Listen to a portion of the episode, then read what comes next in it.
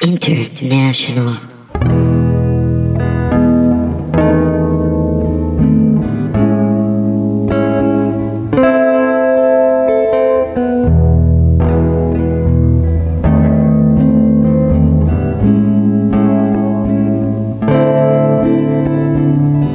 Hey, welcome, welcome to another lovely episode of The Listening Room. It's me, Joey Zimmerman, your host here for Story Time. Got a great episode here to drop for y'all. This was actually our one year anniversary show. So thanks everyone who's uh, listened in online or came to the live show. If you've never been uh, and you live here in Austin, we're usually at Genuine Joe's Coffee House the second Saturday of every month, 8 p.m. free. Come on out if you haven't yet. Uh, this episode, we got a great lineup and great stories going on. We have uh, Pat Dean on the episode, who's the booker owner of runs the Velveeta Room downtown. Want to see comedy downtown? Go check out the Velveeta Room. Uh, we have Jay Whitecotton, really talented comedian, also here in Austin. Melody Shifflet, very talented comedian in town, and Donna Bourgois, who uh, co-hosts the Mountain Dude vs. Dorito Girl video game podcast, also on Body Tape International. You like video games and reviews and chit chat about, uh, you know, video games and what's hot? Listen to that podcast. Give it a check out. We got episodes of uh, uh, on this on this episode. We got stories of some violence, some burglaries. Uh, Jay shares a story about his crazy family. Pat shares stories about crazy people he works with, and Melody shares a story about a crazy relationship her mom has with a friend. Um, I got a good one on there as well. So peep the episode. Thank you guys so much for checking us out, and have a lovely, lovely time. Peace out, y'all. Bye bye.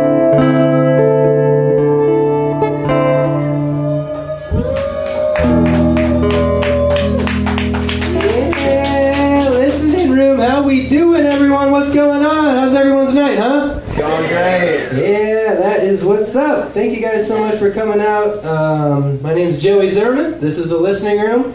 Uh, this is a storytelling show that you can find online, iTunes, at Stitcher, produced by Body Tape International. Um, what happened is, well, I'm a comedian here in town. If you don't know me, hi, I'm Joey. Um, but I have a lot of stories that didn't really necessarily fit with what I want my stand up to be. So I created this storytelling show. And as it's evolved, I've started having on some more unique guests musicians, screenplay writers, filmmakers, other comedians, improvisers. Uh, so it's just grown to be this whole big collection of uh, fun stories and experiences that you can come to the live show and hang out and then peep online uh, for the ones that you haven't missed. Um, it's pretty simple. I get four or five of my good friends to come up here, share some stories. Um, some of them uh, may strike a chord with anyone, so please don't heckle any of my friends that I bring up here. Um, some of them are a comedian, so they could swing something back at you that could make you sound pretty foolish. And then that's recorded online, so everyone who peeps in will hear you sounding like a fool online forever for all eternity, as long as that digital fossil will will be around. So yeah, so sound good? We're gonna chill some stories. And you guys gonna be chilling, hang out. Sound good? Sounds good. Yeah, good. Um, and I usually kick it off with the first story. You guys ready to go? Yeah, straight through the heart of the sun. Here we go. Um, this story takes place. I'm not originally from here. I'm from Lincoln, Nebraska. Uh, well, I, I lived, uh, grew up in a small town called Wahoo, Nebraska, which sounds like it's straight from a Dr. Seuss book, but I swear it's a real place. Um, I moved to Lincoln when I was 18 years old for school, and this story has to do about a place, one of my favorite places I've ever lived at in my life. Um, I lived at this place that is a house, um, and I lived underneath the stairs in a little Harry Potter room for like a hundred bucks a month. It was so cheap and so good. I lived there um, with my friend Mamie, who graduated a year ahead of me in school. Her friend Jane, same age, and uh, her brother Patrick. And I remember the first time I paid rent, I just had to go to Mamie's dad's house with a hundred dollar check to do- drop it off. And I get there and I handed it to him, and he's like, "Thank you." And he's like, "So, what are your intentions with my daughter? And I was like, nothing, man. Like, I just live, I'm just living here, man, because it's cheap and it's good. Um, she's like, we used to bartend together at the little golf course that was back in Wahoo. So she was like a sister to me. So it was like nothing, like nothing. Like I was just like, it's just a good spot to live, man. It's nothing. I remember when we first moved into. This was kind of like a party house too. I first knew it from like sophomore, junior, senior year, starting to party more in high school. Uh, we would drive up from Wahoo to this house in Lincoln because Mamie's uh, older brother then lived there, and we called it base. It was known as base. Whenever like something bad went down, everyone was like, "Go back to base," and we travel from downtown to go back to the house and hang out. There's a lot of stuff that's been happening in the house. One time, people got drunk and they fired off a gun in the house and went through a wall. Uh, this one time, my friend Adam, who he ran track uh, for UNL, and he tried a couple times for being the Olympics to be in the trials for the Olympics, and he was training. This dude's really fast. He ran the 100 meters dash, so he's really fast. I forgot, I don't know for the life of me, I don't remember what happened, but one time Adam got so drunk and he got paranoid that something was happening at the house or like the cops were coming or something, he just took off. He just ran away, and no one could catch him because he was literally the fastest dude anyone knew. We lost him for like a couple hours, and he eventually peered back like on the porch, just sitting there drinking a beer like two hours later, like really sweaty. And we're like, "Where'd you go, man?" And he's like, "I actually don't know. I don't know at all."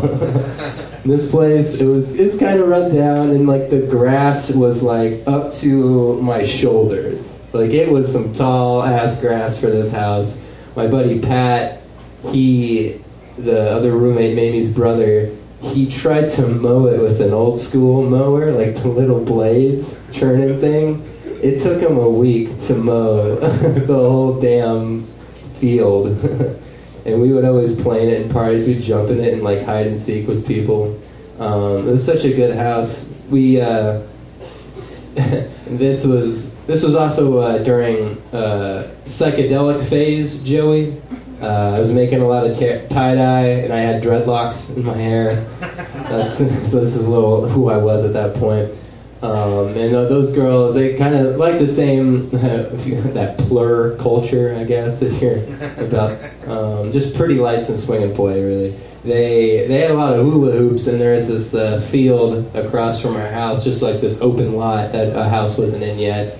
And my friend Mamie, she would always just uh, go out there with a boom box and her hula hoop and just practice out there for a while. And uh, there's like different sizes of hula hoops for different tricks and whatnot. So she brought a bunch of them out there and she was doing tricks. And this was in like a little neighborhood, a little suburb. Um, these little kids started seeing her do all these tricks and hanging out and it grew gradually like one day like one little girl came out there just to like watch and then next day it's like two people. By like the end of like three weeks my friend mamie was teaching like a hula hoop class to all these little kids who were hanging out with like the different sized hula hoops. They were like trying to twirl it around. And i would just sit out on the curb and i'd watch um, and I'd do some writing and hanging out.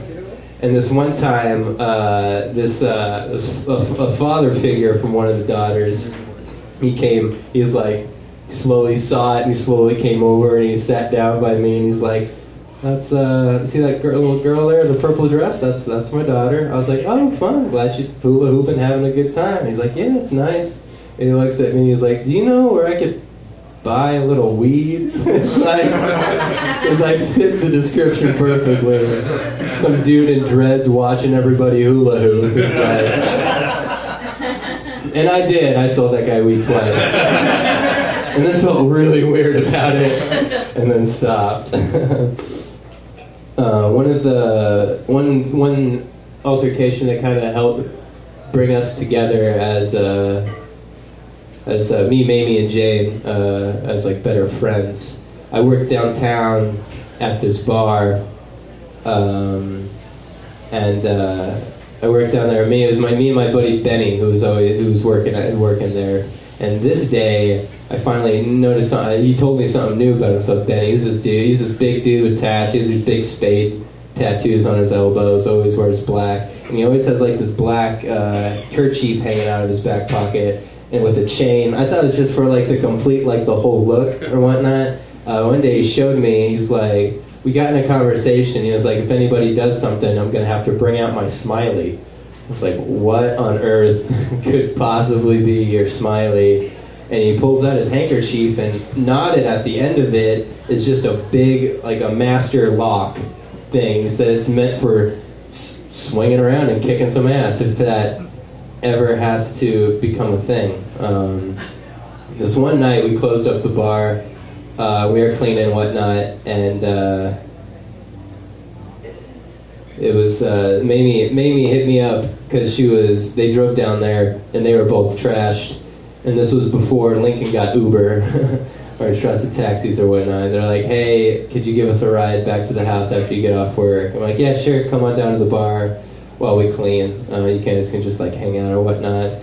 And as they were like coming over, this dude um, started like following them and like catcalling them and being like pretty aggressive. And he, I didn't see him because I was in the back trying to like clean his shit. But at, when I got, because the doors of the bar, it's like three ish now, the doors are locked to the bar. I, by the time I got around to the front, I saw my two friends out there. Um, but then I saw this dude who was there, and he was like, they were like trapped up against like a pole, and he was like groping at them and like touching them sexually, like grabbing their asses and like saying stuff, and they were really scared. And I was like, "Hey, you got it!" Like I unlocked it. I was like, "Come in here! Like what? Get the fuck out of here, dude! Get out of here!" Um, so I brought them in. That guy didn't leave. He just kind of stayed out there and like and was just like shouting at the bar. Um, this is also isn't a story I'm not necessarily proud of per se.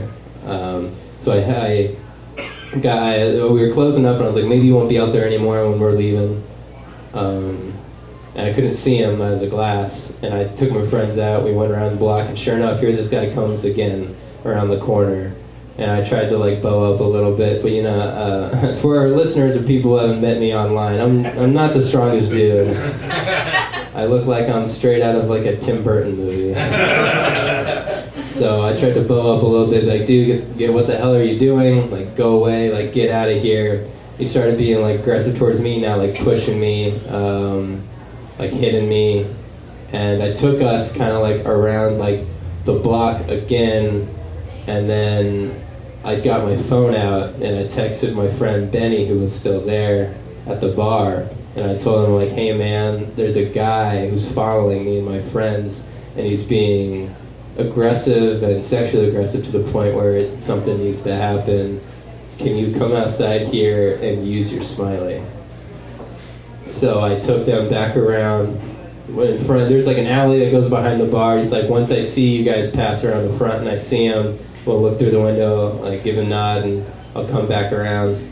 So I cut around, go back throughout the front of the bar, and he sees me, and he sees the guy following us, who's still like grabbing at us and trying to like hold on to the girls. Um, and he goes, and I, I lead him through the the alley where where Benny is. He's out there just smoking a cigarette, like leaning up against the wall. And we walk like uh, three, and he's like he's like holding on to my friend Jane on the side. And when we get past Benny, we push him off, and Benny just takes one swing with his smiley and just knocks the dude in the head, and he falls to the ground. And then we just keep kind of walking faster a little bit, and he hit him a couple good amount of times, man. Like he just kept going.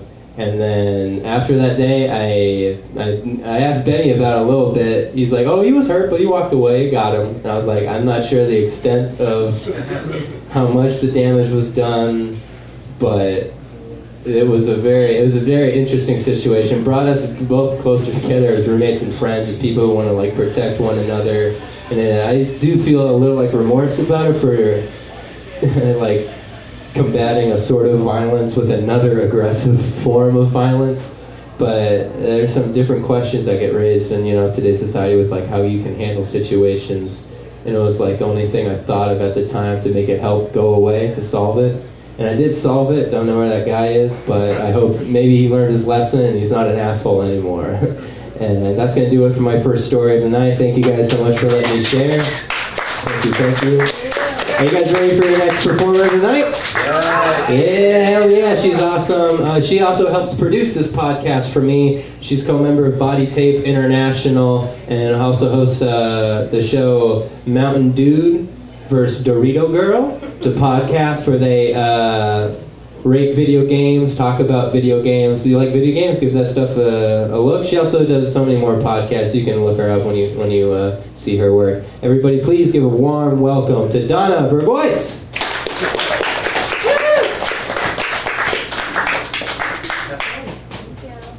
Hey guys, how's it going? Good. Great. So much like Joey, I actually am also not from here originally. I'm from Michigan, and similarly, I spent uh, my formative years when I was in college in a small town called Ypsilanti. Um, it's a, a college town, so you know, like the normal when school's in session, there's a whole bunch of people there, and when school's out of session, it's like a ghost town. Um, when I was going to college, I worked at a restaurant.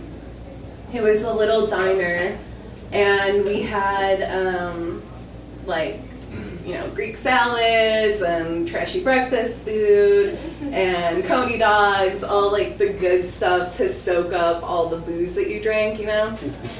So uh, I used to work the midnight shifts three days a week, and then two days a week I'd work like the morning shifts. The midnight shift started at like 10 p.m. and then they would go until 8 in the morning. Like it was a long fucking night. Uh, and one year it fell on Halloween, and I was like, hell yeah, I'm gonna make so much money. If all these like shitty college kids remember to pay their bills, I'm gonna make so much money. So I get into work and I like have a cup of coffee. I'm sitting down. I have a little bit before the night starts, and um, the restaurant is like a hallway. It's really similar to this. It seats about 30 people, just booths on either side, and the only two people that are working any shift during any time of the day is a server and a cook, and that's it.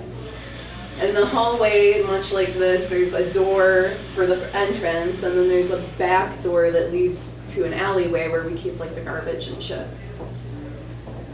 Well, I was sitting down and I'm having my coffee, and I'm like prepping myself for you know the night and hoping that I'm gonna make big tips. And uh, one of our regulars comes in, Steve, and he was a very interesting character. He was drunk 99% of his life, I assume, I just assume that he was drunk when he was born. But he, he would come into the restaurant, and on really busy nights, he would come through the back of the restaurant and he would wash our dishes for us. So, like, if we were getting slammed, it was awesome. I'd give him, you know, a couple bucks or whatever I had for my tips, and he would help us out with the dishes and everything. So I get everything prepped. We start our night, and it's like a murder. Like it is busy as shit. There are drunk kids from 10 p.m. through the entire night. Finally, at 4 4:30 in the morning, it finally starts to slow down. We have about 15 people in the restaurant. And me and the cook, my good friend, we sit down and we're just like, oh, God, thank you, Lord sit down for a minute, we're just collecting ourselves. I get up and I start to go clean off the tables, make sure everyone's good and no one's like puked all over their food and shit, you know. So I mean, it's a mess. so I'm standing at the end of the bar mm-hmm. and I'm just grabbing some things out of the fridge and I see someone come through the back of the restaurant wearing a mask. Now it's Halloween night, so that's not really that unusual, right? Oh. And I thought for sure Steve is going to be coming through the back to help me with the dishes. And I'm like, this, this is great. Steve's here. I'm just going to go sit down. Everything's going to be fine. So I go sit down by my friend, and Steve comes up to the register, pops it open, and just starts grabbing cash. Oh, and I, I'm like, damn, Steve is aggressive. Like I normally tip him pretty good. This is those are some balls on Steve. well, the the cook, he's uh, much more composed than I am. He gets up and he says, "Hey, man, like, what what are you doing? Can I help you with something?" He reaches for the guy, and the guy stabs him in the stomach. And much like your reaction, I I was blown away. I, I just I had no idea what to do. So the week prior to that, my cell phone was stolen at the same restaurant. So it's a good part of town. Michigan is a great place. so I'm I I just panic. I have no idea what to do. The guy fake Steve that's stealing all of the money out of the drawer the stabbed my friend is standing right where the phone for the restaurant is, so I can't get to the phone to call 911.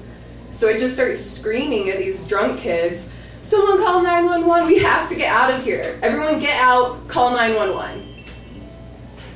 If you if you think like teaching a child how to read is difficult or having a conversation with a moron is challenging trying to corral 20 faded as fuck college kids is nearly impossible finally these kids start rushing out of the restaurant they're freaking out and there's like you know glitter just falling on the floor and fairy wings left in booths it's wild we all get outside. My my cook, I'm talking to him. I'm asking if he's okay, and he's just spitting out blood. I mean, it was like it was like what you see on TV. It was disgusting and terrifying. He's spitting out blood on the sidewalk. I'm like, I don't sit down. I, I was a lifeguard. Like, I'm not trained for this. he sits down on the sidewalk. Someone finally is calling 911, and they're just like, oh, I'm drunk. There's people puking on the other side of the sidewalk. It was intense. I run around the corner because he came through the back, and I, you know, I had been working at this restaurant for two or three years at this point. I know that the alleyway only has one out and it leads to the sidewalk. This restaurant's right on the corner of this strip of buildings. So I, I run over to the side. I want to try and see this guy and see where he's going.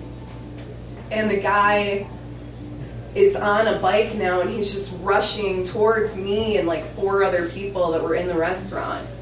And I, I don't know what's going on. I just grab them and push them back and then he's gone. And he like throws off a jacket and like is just fucking gone. Eventually the cops show up. They get there about you know 10 or 15 minutes too late as cops always do it seems. Uh, so the cops eventually get there. They're taking statements from all of these drunk kids. I I'm gonna leave my opinions about police out of this, but they're taking statements from these just super faded college kids. Like that's not a credible source. You know, I've watched Law and Order a couple of times. I know how the legal system works, right? So these cops are walking around taking statements. I'm like, please, please talk to me. I I am sober. I work here. I know exactly what happened. I was standing right there finally, I have to go to like three different police officers, and finally, one of them lets me give them my statement. And he jots it down, and he's like, "Okay, well, this this is an actual good usable statement. So here's the card for my detective, and I've got your phone number. This is the case number. We're gonna call you soon, and whatever happens next." I'm like, "Okay, all right, great."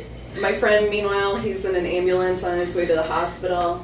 If you're not related to someone and trying to find out where your friend is after they've been in an accident through the hospital is a complete ordeal in and of itself. Uh, that's a nightmare. So all these kids, you know, all these drunk kids dispersed throughout the city. Who knows what happens? I'm sure they have a wild story to tell people the next day, right? I'm so hungover. I saw someone die, I think, right? I almost got killed by a dude on a bicycle. No idea. I puked in my omelet. so, uh, so that night, I, I go back into the restaurant to see what kind of damage is done and to try and call the owners. Uh, and the phone starts ringing. I'm just like, what? What the fuck, right? Like, why is the phone ringing? Doesn't everyone know immediately that we've just been robbed? Like, what the fuck, you know?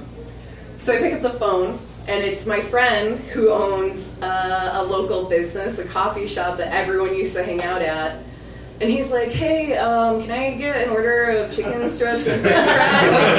It's like, Zach? No, what the fuck? No, you can't. I, we just got robbed. Like, my Pat just got stabbed. I, he's at the hospital. I don't know what's going on. This shit's crazy. And he's like, fuck, are you for real right now? I'm like, yeah, dude, I'm for real right now. I'm so real right now. He's like, damn, that's crazy because I just called Abe's, the Coney Island on the other side of town, and they just got robbed, and someone there just got stabbed. And I'm like, what the fuck? Are you kidding me? How did this happen? Why? Why are I'm like, dude? I know. I've seen so much Law and Order. I know. I know that these two things are connected, you guys. I know it. Now my job is solve crime, right? So I go find out where my friend is finally. I go to the hospital. He's okay. He's in emergency surgery. The knife just skimmed his stomach. Uh, I mean, he was, it was a rough patch for him. Uh, I go home. I, I can't sleep. I mean, I, I couldn't sleep. I was absolutely terrified. It's the nightmares that you have after something like that are intense. You're constantly replaying what happened and you're trying to figure out how you can fix it. And there isn't there isn't a way, you know? Sometimes you just have to move past that and accept it and move forward and just understand that that's a thing that happened to you. So a couple days pass and I get a call from the police. And they're like, hey, we want to bring you back down and review your statement. Also, we have one of the sketch artists at the at the property or at the um, police station. And since you are the only one that really saw this guy's face, we want you to try and do a sketch. I'm like, uh, oh, okay. I, again, you know, Law and Order school is really paying off right now. So I go down to the police station and I'm just like, oh, I hate it here. This is the worst place in the world, right? I go in and I sign in. I go into this like really sterile, bizarre concrete library room.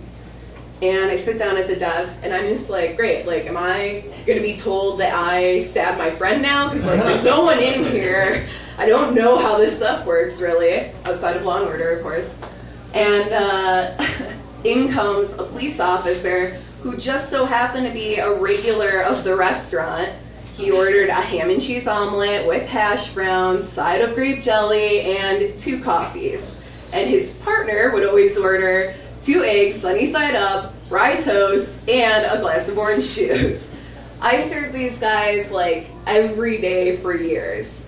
So the guy sits down. I'm like, I had no idea you were a sketch artist. That's actually interesting.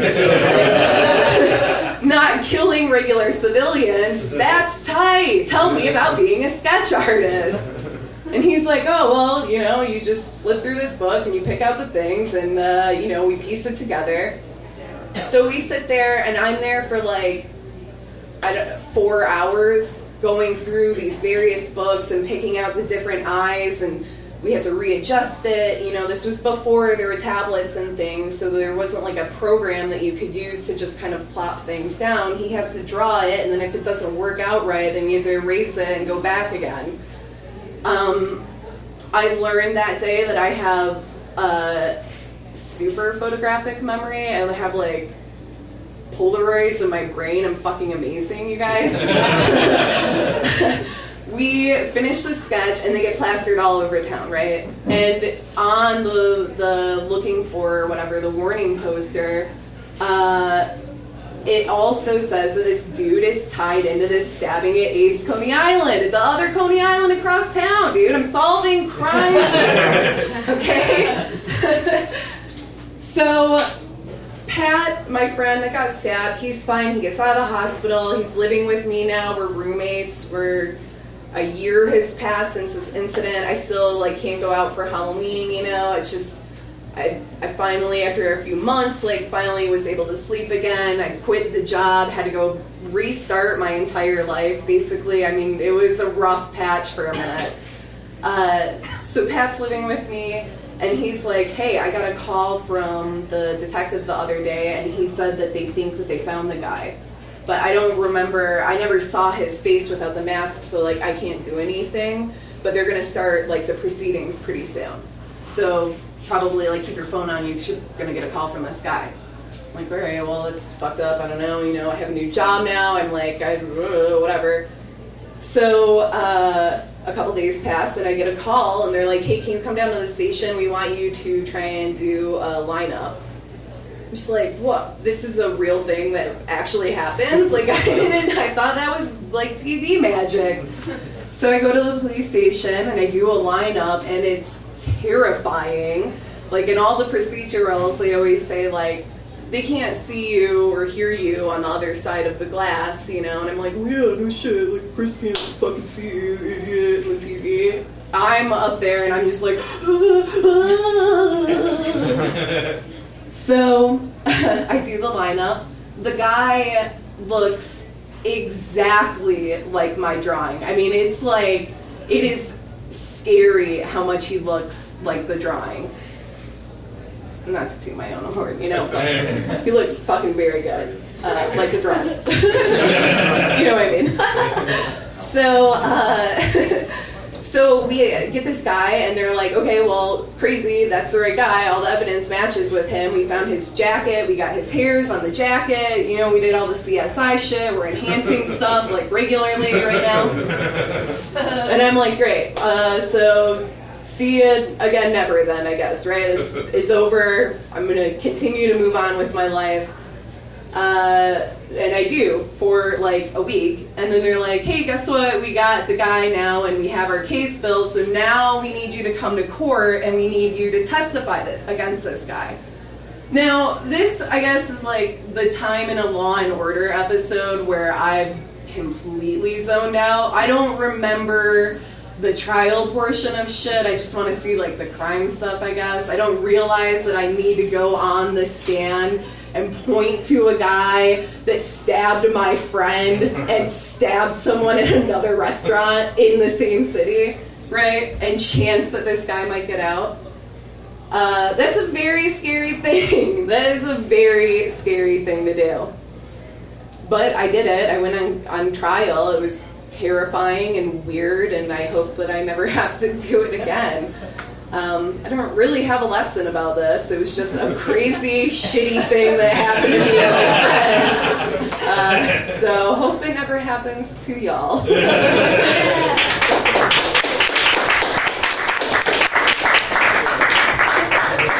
Give it up for Donna one more time, everyone! Hell yeah, be safe out there, it's crazy. Uh, your next uh, performer, a very talented comedian here in Austin. He runs a show at Spider House Ballroom the first Monday of every single month called Shit's Golden. Everybody give it up for Pat Dean! Oh, man. Man, my story is also about working in a restaurant. Uh, it's not nearly as exciting as getting stabbed, so I'm really happy to follow that story. uh, so this is a story about the weirdest restaurant I ever worked at. In my life, I have to change some of the uh, the names and the location and everything. Um, this is one of those places where when I worked there for three years, I didn't know how weird of a place it was until right before I quit. I looked around and was like, this is the weirdest fucking group of people. There was a dude that we worked with named Patrick. His name was also Patrick. He was like a food runner or whatever. And I'd be talking to tables. And he'd just walk up, interrupt, and be like, oh yeah, my name's Patrick too. We're brothers. we weren't brothers at all. And even if we were, we both wouldn't be named Patrick. Patrick, you fucking idiot. So he was fired because he was bad at his job, number one. Uh, number two, he lived in the woods. And, like, not, like, on the ground. And number three, he tried to sell the executive chef Vicodin. And, yeah, you can't do that. Those three things. They're like, you know what? No, any of these things is pretty weird, but all three together, you fucking, you gotta go now. You can't ever come back. Um, it was it was it was a very interesting place to work at uh, for a number of reasons. Uh, everybody in the back of the house, like all the cooks, they're all Iraqi refugees. They're all like people who were like engineers or whatever, or like they, they, were, they worked as translators for like the U.S. Army and shit. And once it's found out you do that, you have to leave, or they kill everyone in your family. And it was a very like inter- it was weird because like, you think you have problems, right? You talk to some of these dudes, and you're like, "Oh man, what's so you know what what brought you here to Austin?" They're like, "Oh man, I just remember uh, it was wintertime. And uh, that's when it got really bad. The soldiers came in, put my uncle against the wall, put a bullet in the back of his fucking head. And the blood pattern looked like a rose. And every time I see a rose, I think about what it meant to be in Iraq in the wintertime. What about you? And I'm like, I just wanted to tell jokes.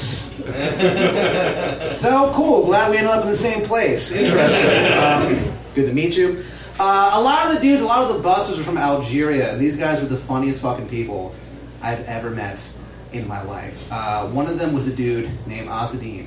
Uh, his first name means I love Islam. His last name means chicken.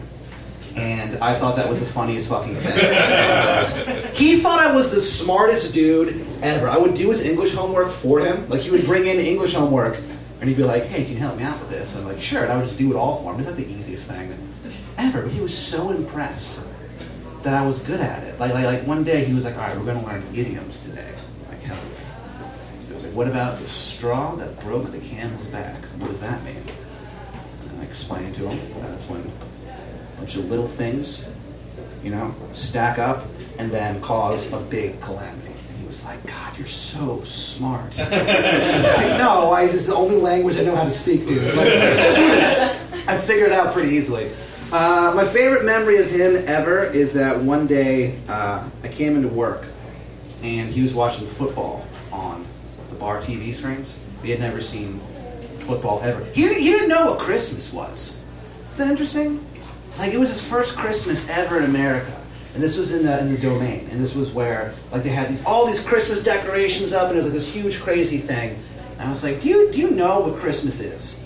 He's like, I mean, I know. What he's like, I basically said, I know that it's a holiday. I don't really know exactly the details. So I explained to him it's when it was uh, this lady, and uh, you know she was a virgin, and then she became pregnant with the Son of God, and then she gave birth in a stable, and now that's kind of the story of Christmas. And I told him that story, and he just looks so confused. And he just, and he just goes, "Ah, "It's not true." I was like, "Probably not. I don't know. What do you want me to say? That's what we do, dude. I don't know." Uh, he didn't know what football was, and the exact phrase he said to me, this is seared into my fucking brain, is he turns around and he sees me, and he points to the football game, and he goes, How to play? I cannot understand. Which is just an incredible sentence. I love that. He wrote a poem to this girl that we, that we worked with. This was a lady, uh, no, sorry, her, her cousin worked with us. She wasn't actually in America yet. Uh, he ended up marrying this lady, uh, but they were dating, and it was a secret. And like he wasn't supposed to be telling. He was like, you can't tell him that me and her had like our, our thing. Can't tell. I, I, I don't. Truthfully, I don't really know why. And I was like, well, okay, how long have you been dating this girl for? They had been dating for seven years, and no one knew. It was a mystery. It was fucking weird, dude. So we were never allowed to talk about it. But he wrote a poem for in English. Uh, his English was pretty good. Um, he can read English a lot better than he can actually speak it. But he can speak it. He can have a conversation with you and stuff. But this poem is the greatest poem I've ever heard in my life because it's, it's weirdly sweet until the last line absolutely ruins it. So here's the poem, and I have this recorded, but I, I I've watched it so many times I have it memorized. Here's the poem. you are the sun, you make me shine, more like the twinkles at night. You are the moon, closing my heart. You're my daytime, my nighttime, baby. That's the poem. It's so it's kind of nice, and then it's just baby. Like, all right, all right, Beavis and Butthead, calm down. What the hell's wrong with you? I worked. Uh, there was dude. God, only worked. I just there was this dude Carlos that worked there, and um, two times He, he eventually got fired uh, because two times he fucked up taking somebody's order and they were allergic to something, and two times they got sent to the hospital. And I just remember the GM, this guy John, saying to him, Look, Carlos, you're a nice guy. You can't keep doing this. you can't keep sending people to the hospital because of your incompetence. It's an amazing thing. Everyone I worked with was a fucking weirdo dude. Like it was, there was like there was like nine uh, gay dudes who worked that I work with. They're all like servers and stuff, and they all. Here's the deal. There's like a certain group, gay dudes, who are buying what I am selling. Like they have Groupons for this shit. They love it. I don't quite get it either, but I was very popular at that restaurant. it got to the point where I literally knew who was like grabbing my ass from behind and he was like massaging my shoulders from behind. Like that would happen, and I'd be like, "Oh, Frank's here. Okay, cool. Frank's a pretty good worker." And I told that story to somebody one time, and she was like, "Well, did that ever give you like? Did you ever like have that happen?" And be like, "Oh, now I understand like what women go through in the workplace." And I was like, "No, I just thought it was hilarious. Like I never gave a shit. Grab, you can grab my ass right now. I don't give a shit. You know, we're friends. We just smile at each other. Hello, Frank. Good to see you. We move on. Uh, and it's funny, like you hear a lot about like white male privilege in America, and I feel like the epitome of white male privilege is being sexually harassed at work and just thinking it's really funny. You know, like kind of fucked up if you think about it. Um, the weirdest dude that I work with, uh, I got to change his name because this guy's a fucking drug addict. Uh, this is guy, uh, we'll call him Chris. Chris has worked in restaurants his entire life. His entire that's all he's done since he was a teenager. He was in his uh, 50s when I was. It was like literally like pro- probably 40, 35 to 40 years. And this guy was a fucking crazy person. He was absolutely insane. He was so good at his job, but he was a crazy person. And I loved working with him. I it's weird because I can do impressions of people I've worked with. I can't do impressions of anybody famous, and it fucks me so bad. Because my impression of Corey, this guy that I worked with at my current job four years ago, you would think it was him. But you guys don't know. Do you guys know Corey? so I can't do the fucking impression. It's really infuriating. But I could do an impression of Chris. Someone said his real name. Very, very well. He was like four and a half feet tall, in his fifties. I had a voice like this. Ah, that was his voice. Voice was just ruined from years of just drugs and cigarette and fucking hate. And he would laugh all the time, all the time. One day we went in the morning and we set up like the line, like the kitchen line. It took us about 20 minutes to set it up. He laughed the entire time and not a word was spoken. Like literally, he just sat there laughing at nothing. He was a drug addict. He would like come in the morning all like coked up, and he'd set everything up mostly by himself. I loved working with this guy. and then he'd go home, take a break, smoke a lot of pot, and then come back and be like all weird and mellow and weird. So it was like a different level of like drugs every single time that I saw him. After he stopped working there, he came back to like have a drink, and I remember he talked to my friend uh, Tony Bananas. And he called him Tony Bananas because when he lived in Brazil, one time he jacked off with a banana peel, and now he's Tony Bananas. So he was talking to Tony B. And he said to him, Yeah, I found this new drug. It's called meth. Keeps your dick hard for days. My wife hates it. It's like, oh my god, there's so many weird things there. not, a new drug, first of all. I think you guys have heard of this. Uh, he. So he would say the weirdest shit to me ever, ever. It's always in passing. He would say something weird, walk past me. I don't know what it meant. Uh, he one time, I was, I, I saw him six days a week we were I worked at eight shifts a week over six days. I saw him every single one of those shifts. I saw him more than anyone I was related to, more than anyone that I was friends with, anyone that I that I loved. I know nothing about this guy because he would give me nothing. One day I asked him, "Hey, like, what's the last movie you saw?" He's like, "Ah, "I don't see movies. What's the point? They never happened." And like, I get what he's saying, but what a weird way to put it, right? Like, fucking so weird. The weirdest dude. So I, I started uh, a Twitter feed years. I haven't updated this in five years. Years ago, these are all quotes that this guy had said to me. Now, again, I don't know what any of these things mean? These are all things that he would say to me and then walk away. And he laughed the same way every time he laughed. This is Cliff's laugh. 100% real quotes. Johnny Heatstroke, frying the brain, crack daddy, white sacks along the tracks. Who's that me?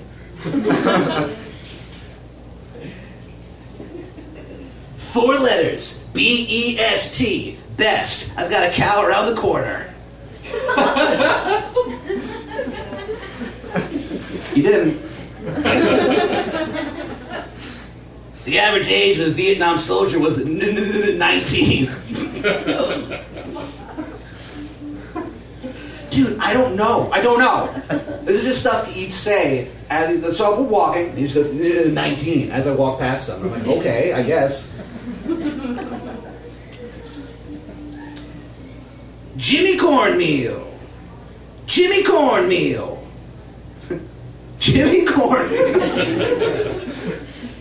Forget the water, I'll just drink cheese. Can I get a lemon with that? Six pack, like juicy fruit.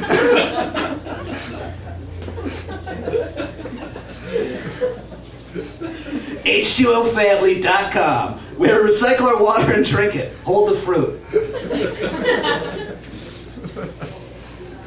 Two more. This guy fucking ruled. I, by the way, if you're wondering who are the people handling your food, it's me and this fucking guy. Couldn't get laid because I was walking the dog. What a bitch. So I guess the moral of the story is don't work in restaurants because you're going to end up like and Cliff. So thank you guys for coming out. Bring Joey back up here. Thank you. Yeah, seen everyone live here at one time. Hell yeah, yeah, that's good. How's everyone doing? Huh? Need some beers? You guys need some beers? Need some beers? You want? You want one? No, you're good. Anyone need some beers? I'll walk around and give them. No, no one wants my economy class Lone Star. I see how it is listening room. That's good. How you guys feeling though? Ready for your next performer, huh? Absolutely. Hell yeah. She's super talented, one of my favorite comedians here in Austin. Uh, if you're hanging around here in the city, she'll be at Buzzmill uh, for the East Riverside on Wednesday. Very talented. Everyone give it up for Melody Shifflet.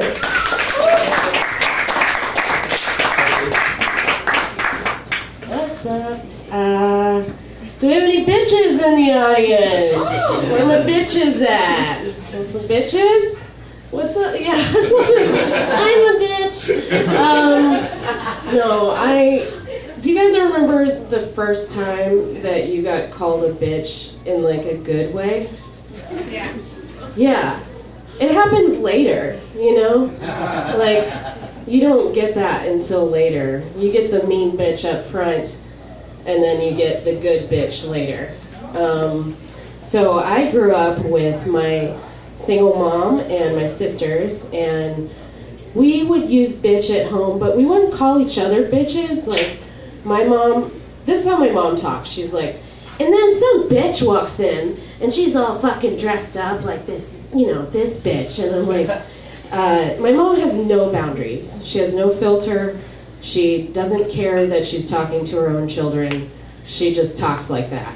Um, and she she kind of I think she thinks that we grew up in like a summer camp together. Like she just that's that's her boundary level is like like for example we had um, a sock basket for the house. It's called the sock basket. Go look for socks in the sock basket. They're everyone's socks. There's my mom's socks. There's my baby socks in there. Just go look in the sock basket. Um, my mom is just she's she's not a grown up.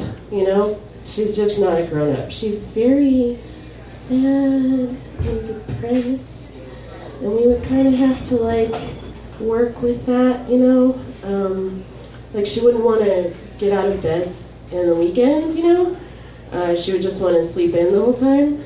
So the way that we would coax her out of bed is to make breakfast for her. So about by like noon, um, we would put a little breakfast together and try to coax her out of her room, out of her depression nap. And um, one morning we set the kitchen on fire. I mean, it wasn't like a big fire, but it was like scary because I was little. Like, So this paper towel caught fire, and I smacked it with a spatula. And I like turn around, and my little sister had the hose from the sink, like she was gonna go for like across the like, and it just comes out this far. Like she was, I don't know what she was thinking. Um, and you know, like I saw Thelma and Louise when I was like eight. You know, just like that level of inappropriate. She just has no boundaries. Um, so I'm 13, and uh, my mom decides to open up her house to her friend Brett. And um, Brett is gay.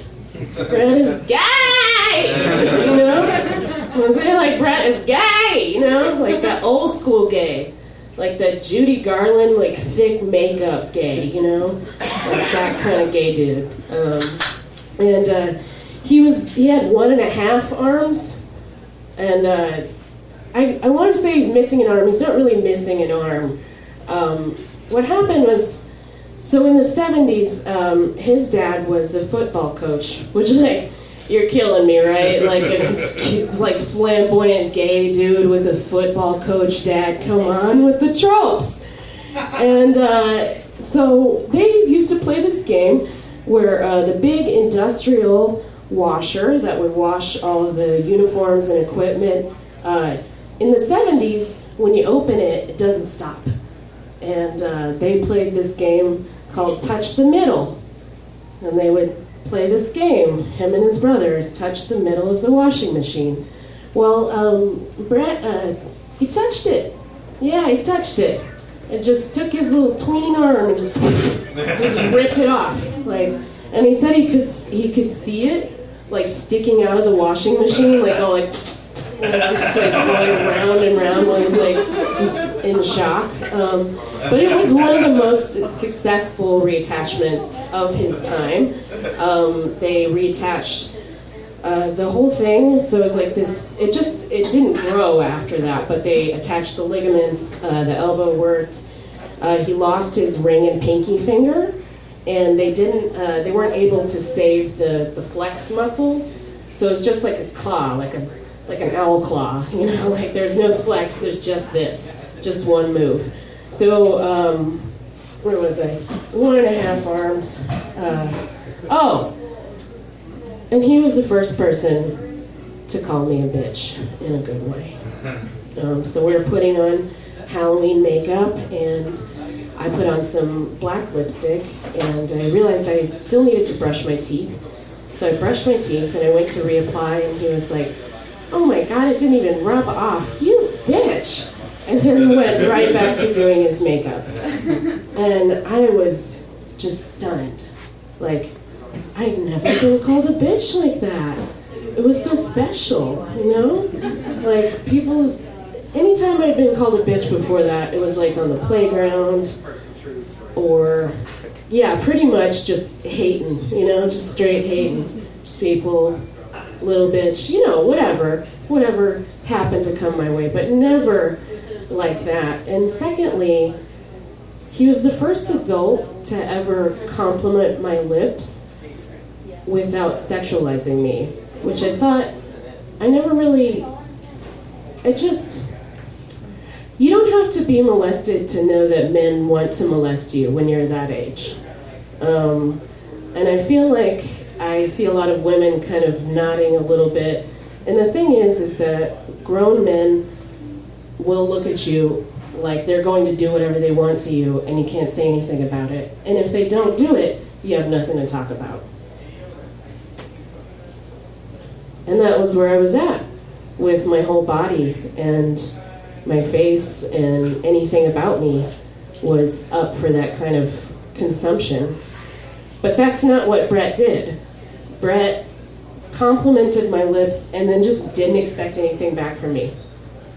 Just, and it was almost like a slap too, because it's like, you bitch! Like, never heard anything like that before. And it was it was just so fast. It was so fast, and it lodged so deeply in my heart. And I just, I was smiling. Um, it was like the ghost of a compliment. Like no one would have would have believed it was a compliment if I told them what Brett said to me. Um, but it was. I mean, it was it was a compliment. And uh, Brett was he was good at listening.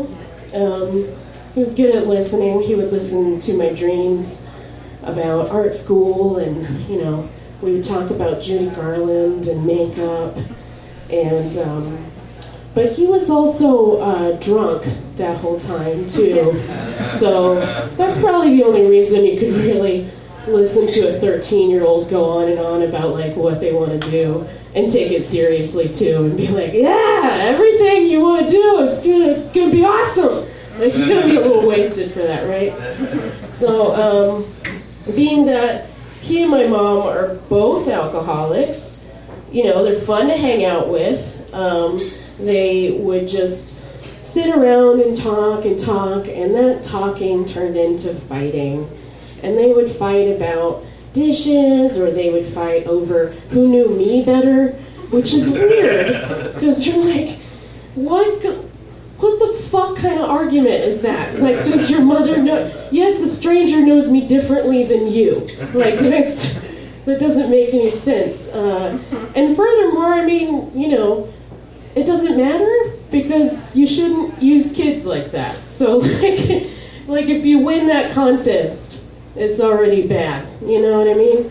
Um, but anyway, their fighting turned into, um, you know, just really volatile. They were both like very hurt people, and um, you know, they were just waiting for the right motherfucker to say the right motherfucking thing, motherfucker. and uh, my mom kicked him out.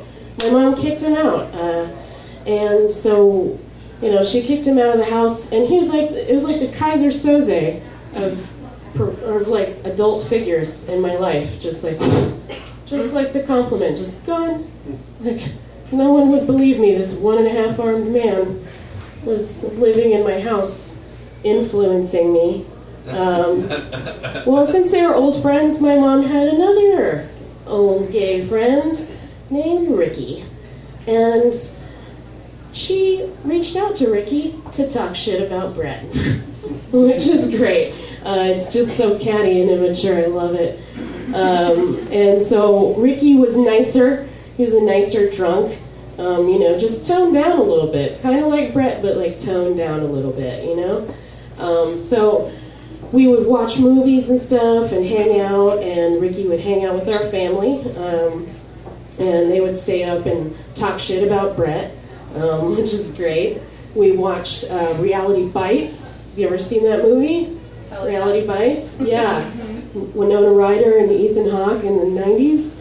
It's a very important movie. Um, do not miss it.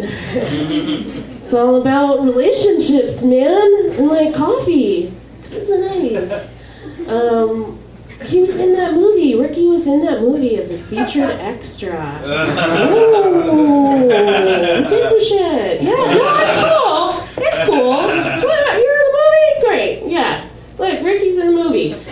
Well, um, Brett calls up Ricky, and Ricky throws it in his face that he's been hanging out with Monica and the girls and spending time with them, and you haven't because you're a fuck up and uh, they're all bickering, and they all deserve each other. You know, they all deserve each other, everything that they've built up. Um, so once Brett hears this news, he starts calling our house and leaving voice messages.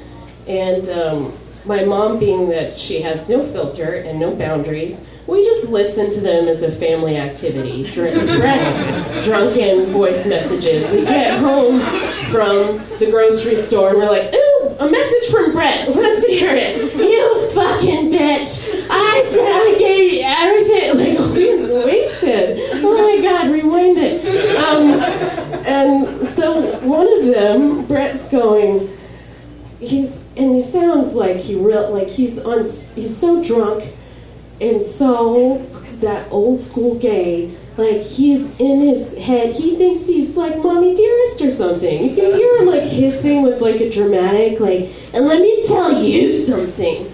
and uh, he's going like, Monica, Ricky lies to you. He lies to you and he doesn't know you Like, I know you, and I used to wrap Christmas presents with you, and I don't throw stuff in people's faces. And he said he was in Reality Bites, but he wasn't. And he he lies, Monica. He lies. And at least I don't lie to you. At least I tell you the truth. And I don't say I'm in a movie when I'm not.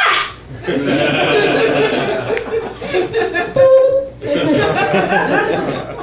and we were like, what, rewind that? And I don't say I'm in a movie when I'm not. I say I'm in a movie when I'm not. Uh, this has been a running joke in my family for over 15 years. because, oh, wait, this is my sister, she's dying. so I'll be on the phone with her and I'll be like, I know, and I told them it was a double charge, and I told them I have a receipt, and I don't say I'm in a movie when I'm not. Trying to get some celery because I'm supposed to provide snacks for the office, and I don't movie when I'm not. I don't in a movie not. It's the greatest. Who gives a shit who's in Reality Bites? You guys don't even fucking know that movie. In reality. Oh my god, you were in Reality Bites. Some lame movie about people fucking each other. Like, who cares, dude? Get over it. Um, and Brett got out of jail recently.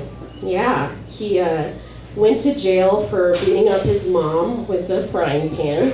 And um, they had a very Grey Gardens thing going on. So I can see that going poorly. Um, and and you gotta remember, he has the one arm, so he's pretty fucking lit. You know, the frying pan and one arm. That's he broke her arm. That's why I'm like, how did you? All right, I don't want to think about it too long. it's like weird imagery. Um, but he added me on Facebook recently, um, and I just I haven't add, you know I haven't confirmed our friendship. I I like to keep Brett in that uh, you know where the the friend request limbo. Um, I don't know what it is about not deleting it. I just I just like to keep him there, you know, where it's like it's like he knows me, but um, he doesn't really know me at all.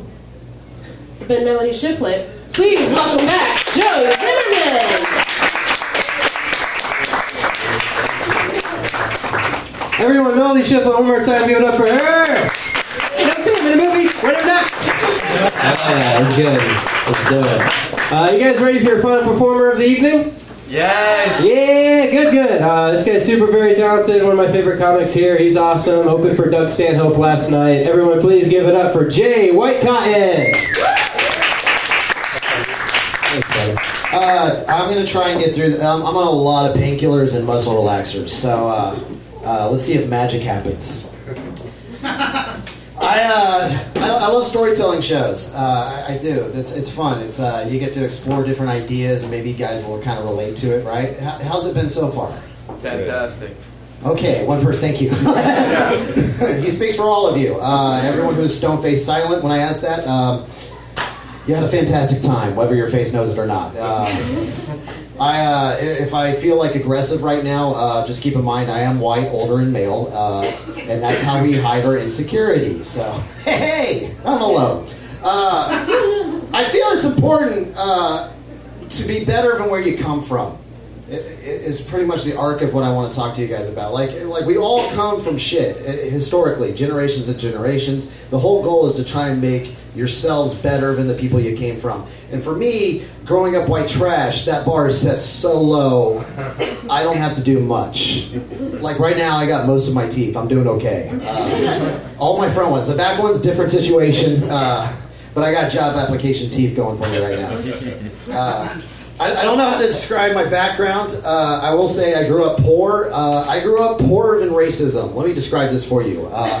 I lived in a neighborhood filled with every kind of nationality you can think of, just all sharing the fact that we're poor and we have nothing.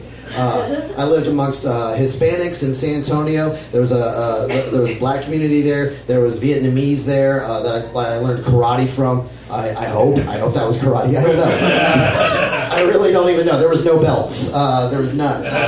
We couldn't afford it. Uh, it was like a ghetto UN, if I can describe it to you. If you don't know what it's like to grow up in poverty, it's kind of like what it's like to grow up in a in a neighborhood filled with uh, hipsters and gentrifiers. Uh, it's all PBR, it's all thrift store shit, and uh, there's there's chickens for some fucking reason. Uh, that's the cultural appropriation I'm more upset about. Poor people stuff. I uh, I grew up around. There's a lot of life in in, uh, in shitty areas, uh, and I realized why. Like if you notice, poor people have the most kids. They have the most pets. They have ferrets for some reason. Uh, they watch Beastmaster and they're like, "Fuck it, I'm getting some ferrets uh, that stink up the place." Uh, th- I figured out why. It's because when you're that poor, you, no one wants to do it alone. That's why they have a lot of kids. They just it's a lotto system for poor people. We want as many kids as possible that one of them makes it and can take care of the rest, and that's our like social security. Uh, I, uh, I I tried to leave uh, the last the last time I was in my old neighborhood. I uh, I hit a rooster and it, it pissed me off. It lived. It was mean. Uh, I hit it in my truck and I was mad that I hit it. But I was also mad that the I knew the people that owned this rooster. They didn't have any hens. They just had a fucking rooster, and they were meth heads.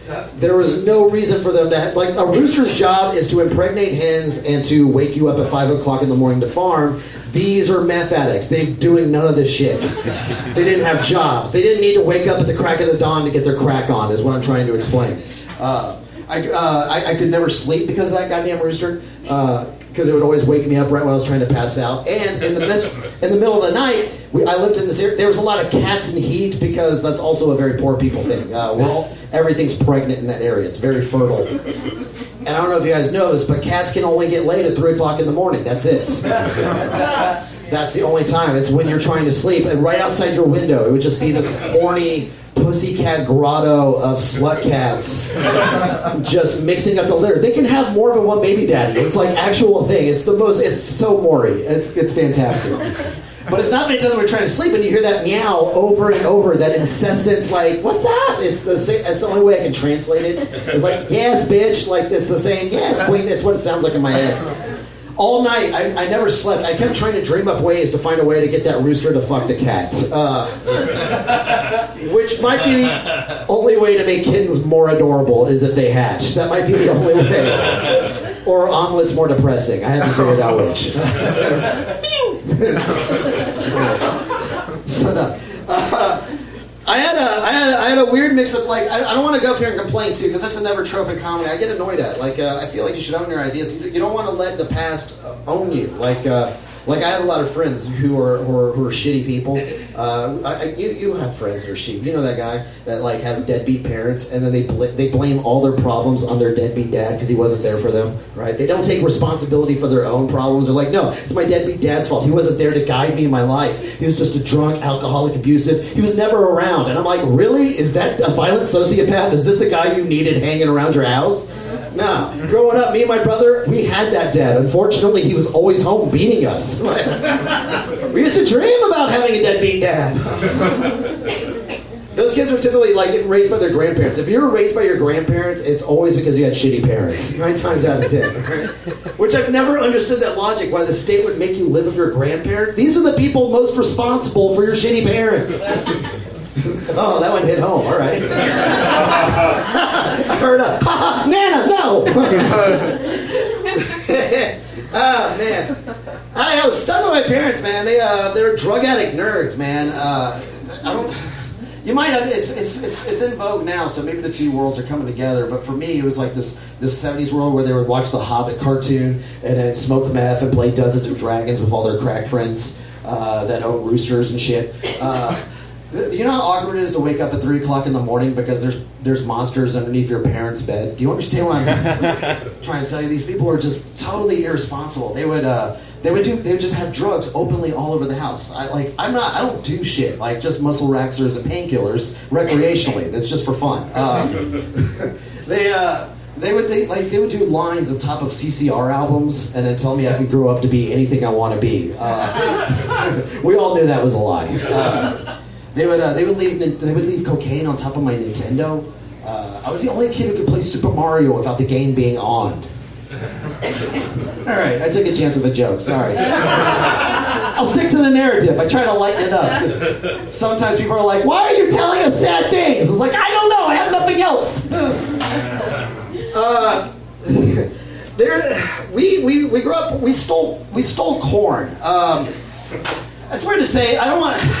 Not like cans from HEB. We stole off the cob, like husks. My dad would like get drunk and drive wearing a serape, fucking rolling off into the. He was very awful. Uh, he would come out of cornfields like with like hand filled of corn and then throw change on the ground for the migrant Hispanic workers because we're proud people. Uh, it's a very beautiful mix of racism. Do you understand what I'm telling you? Like, like he, my parents were so fucking racist. My whole family was so hateful uh, of everyone, which is kind of weird because we all lived together, but it made him feel like it validated having racism. Like my dad was the kind of white dude that loved saying the N word, especially because he knew one. That was that was his way of making it say it was okay. My uncle was worse. My uncle is a racist, fucking terrible. He refused to eat ethnic food. Do you understand the commitment to hate you have to be to pass by Taco Cabana, Taco Bell, uh, Olive Garden, like Red Lobster for completely different reasons? Like, to, to, like the the most limited of fucking diets possible. We, we got mad. We took him to a Chinese buffet just to like get him over this. It's like, dude, you're gonna have to eat something different. So we figured this is the way. He could, he showed he had a plate of like tapioca pudding and chicken nuggets. If if you've ever wondered why Chinese buffets have chicken nuggets and tapioca pudding, it's for racists. That's why it's there. That's how they can see it. We got we, we didn't let him eat it. We took it. We are like, all right, we're making you a plate, dude. We made him a plate, and he just stared at it like it was stealing jobs away from American food. Just furious. The waitress asked him what she what he wanted to drink. He ordered ranch dressing. And she stared at him in Chinese. I don't know what that means, but it was furious. It was not happy. She showed up in the most passive aggressive waitress mood I, I've ever seen. She took the ranch and she just, uh, the entire jug. It was a jug of ranch. An industrial sized jug of ranch. Plopped it on there, like gave a humph, and then walked off chattering some shit. And then he took it and then just, da- he, he didn't even faze him. He was like, yeah, that's what I wanted. And then doused his entire plate in this disgusting, milky, white ranch dressing. And that's when I realized something. Ranch dressing is what white trash put on food they don't understand. It is the ethnic cleanser of condiments. He's staring at a dish. He's like, what's that, General Tso Chicken? Bullshit. Now it's General Lee. And then he just went to town. I, uh, I don't know where all of this is going. Uh. I, uh, fuck, do I want to go? All right, all right. I, uh, my parents were bad people. My dad, um, the, the way I try to talk to people about it, I just give it to you straight, is like I'm pretty much the product of a paranoid schizophrenic mother who thought aliens came down with Prince Charles and impregnated her for the KGB. Uh, my dad was an abusive alcoholic, used to beat us in the middle of the night, and constantly shit himself because he developed a special type of neuropathy where he lost the ability to tell the difference between a shit and a fart, so he would just crap his pants all the time. And uh, my brother was in and out of jail most of his life, possibly because when he was 10 years old, mom made him shoot a guy in the head over a bad crack deal. Bananas, I know. That's literally the reaction I'm used to on this bit. Except comics. Comics are usually the ones that are like, damn, Jay, why don't you do more family material? I, uh, it is true. Like, uh, like my dad was like very abusive, but he did. He developed a neuropathy, I, I might have it someday soon. I, I, I stopped drinking because of the fear of it, but he drank so much that he could no longer tell when he was going to shit and when he was going to fart. Now, most of you people, if you had this condition, I'm assuming you wouldn't take a chance. right? You feel that pressure. You're like, oh, I'm going to go to the bathroom. I don't have, you know, play my cards straight. You know, not my father. My father was a gambling man. so in mid conversation, you would just see this tick in his head and be like, oh, maybe it's shit, maybe it's fart. We're going to find out. oh, shit my pants. And he'd waddle away. As two little brown nuggets, Hansel and Gretel, their way out his pant legs. Called it a shit fart separator. It was always broken. Uh, it's a running gag in our family. It really like we could see Dad waddling away. It's like, ah, Dad shit himself again. All right, here we go. Guess I have that to look forward to when I get older. That's fun. That's what sucks having parents. Like, like I have, I have friends who are adopted, and they, they, they, they said that was the worst moment in their life, finding out they were adopted. My worst moment was finding out I wasn't adopted. it was a chance. My, my mom slept around. There was a possibility. I, uh, I, uh, he did beat us a lot, uh, and I, this might make you uncomfortable if this is triggering for anybody. Like, uh, good, uh, let's deal with it. Let's have fun. I, uh, no, I don't want you to suffer. It's just like he would beat us for no fucking reason whatsoever. Like, like uh, three o'clock, he would wake us. You ever woken up to the sound of your own screams? Does that sound funny to you guys? I don't know. he would take it out on my brother first. If you're laughing back there, I fucking love you. If you're crying, I'm gonna hug you after the show. if you're hiding your laughter, please let it out because they're uncomfortable. He would beat up my brother first, and I'd hear him crying, so I'd hide under my bed, and then he would come in and take it out on my Care Bears. oh, it's great. Have you ever seen an old man lose himself in a Care Bears and just staring at it like, what have I done to my baby boy? His little heart's coming out of his chest. Like, shaped like a shamrock. He wasn't lucky at all. I, uh, uh, mom, I, mom, I wasn't lying. Mom was a paranoid schizophrenic. She was fucking nuts. Uh, she had multiple personalities, not one I could call mother. And uh, hey, uh, when I was 12, uh, we had to institutionalize her in a mental hospital because she left my dad to marry this. So ironic. She married this guy who exclusively robbed Chinese buffets. they would do a lot of meth and then like go down, and he took a fork. He robbed Chinese buffets with a fork. The one below his apartment. Do you understand what I'm saying? He got a fork. He figured all these fuckers have chopsticks, and used his racism to rob him so he could buy my mom flowers and go to jail. I guess. Uh, she was nuts. We had to institutionalize the state tied her tubes because she kept having babies and blaming it on the KGB. Like that's a real thing that happens to people. They will tie your tubes if you keep having babies. It's fucking insane. We uh, we tried to visit her. it, it kind of worked out well because the last time I saw her, she seemed like she was she found herself better. Like she uh, she found Jesus. Uh, not spiritually. She found a dude who thought he was Jesus, and then she fucked him. Uh, my mom fucked Jesus. Do you feel this weird tension right now? That's the sound of a 12 year old becoming an atheist. I remember when I went to see her in the mental hospital. Uh, I was 13. It was the last time I ever saw her. Uh, we, uh, it was me and my brother. My brother was a hardcore gang member at that time. My brother, uh, we're very proud of him. He, uh, he joined the Latin Kings. Um, we're not Latin. I don't know if I can convey as much whitiness to you guys. Do you know how violent you have to be to break the color barrier in gangs? if you've ever seen that one white dude in gang that's like like just like he's the craziest fucking person there because he does have the privilege enough to possibly get away with it and he's got something to prove. That was my brother. My brother was a shitty fucking criminal. He would rob pizza delivery drivers. Um, and they get surprised when the cops would show up to arrest him after giving a pizza delivery driver the address and credit card and name information. That's how fucking dumb he was. Me and when he, one of the times he was out of jail, my uh, my aunt, who I hadn't seen in years, decided to take us to the mental hospital, and uh, that's a that was a trip for me. I, have never I, have had counselors, but I always kind of really pissed them off because. Uh, this is I've never talked about this, and I apologize if I'm if I'm being clumsy on this. It's a it's a weird thing to say, but growing up poor and white trash, I had actually brilliant parents. Like I'm describing horrible, stupid people to you because they were stupid, but they were also brilliant. That's that's why I don't value intelligence. There's a lot of smart people you might know in your lives that are just dumb motherfuckers. You know, I bet you know smart people that thought Trump was a good idea. Yeah, do you feel that? Isn't it a waste of book reading? that was kind of my parents. Like they were both crazy and, and, and dumb, but like they just didn't have life practicalness. So I remember uh, growing up, my mom would try to make me a super child. She spoke five languages. She was teaching me uh, Russian and Japanese. My first book that I read, I read as a kid. She taught me how to read Canterbury Tales uh, by Chaucer. Uh, if you don't know anything about Canterbury Tales, uh, that, that means you're living a progressive life moving forward. Uh, it's in Old English that ye let's predate Shakespeare. Do you understand what I'm saying? My first language was shitty ass old nerd Renaissance fair. How did I not get my ass kicked every day? I did. Um, they try to make me into super child. They would try and teach me the language and stuff like that. So I've always had kind of a loneliness and a self awareness about it. So I remember at 13, I had the hipness to be able to like, all right, my mom's crazy. Let's just go deal with this. It didn't emotionally hit me. I didn't feel like I had a mother. It just felt like a person that was going through some pain. And I remember when I met her, she was like she had like long, straggly. Her, her hair was blonde for some reason. She she grew up very beautiful, uh, but she, just the the mental fatigue and deterioration the teeth. It was awful. Uh, her roommate was this lesbian Indian woman who thought she was Geronimo, and she kept offering me candy corn. I was like, "Fuck that! That's disgusting."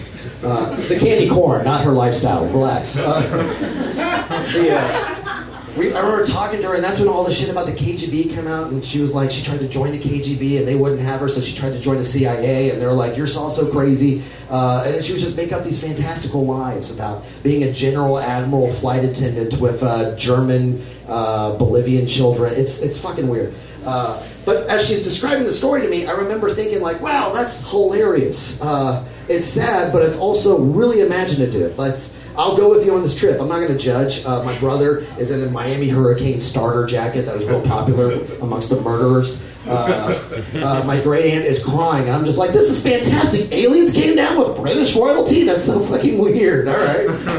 I, I, I didn't know anything about mental. Uh, uh, I didn't know anything about uh, schizophrenia at all. I did. I was. Uh, I wasn't that so. I was 13. So I went to the doctor and I asked him. I, I go, why? What, what? What the fuck? How is this going to get better? Like I'm looking for positive solutions. How are you treating this? What are you doing to make her life better? And he goes, well, well, son. Uh, uh, uh, well, she is showing signs of improvement. I'm like, all right. How? She goes, well, the aliens in our psychosis dreams were being a lot friendlier. Uh, I, I, you've never heard "fuck you" come out of a 13-year-old's lips so fast in your life. I was furious. I was like, "What the fuck are you diagnosing, her or the aliens? Do you write for you writing for like some sci-fi journal, and you're just you wait for your screenplay to hit, so you're just taking notes from old crazy Macbeth over there? What the fuck?" What I'm saying is, you want to be better than where you come from. and I don't know if that's exactly how I want to close this. Uh, I, I, I, uh, I, there's just not a lot of time uh, to go into why it was okay that I stole that car.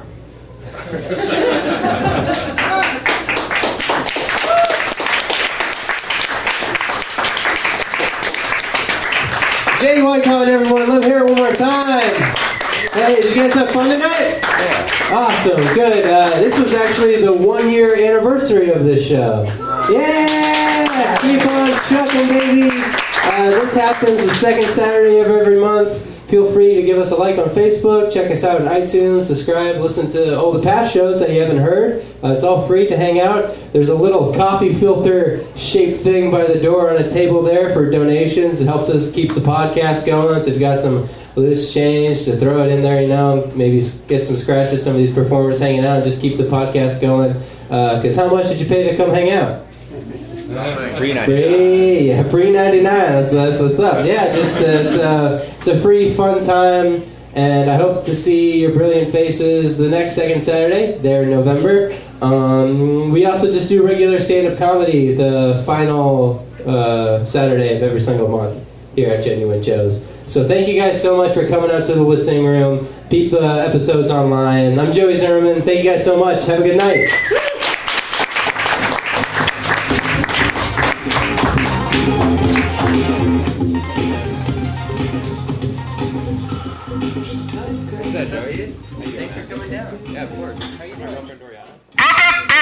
International.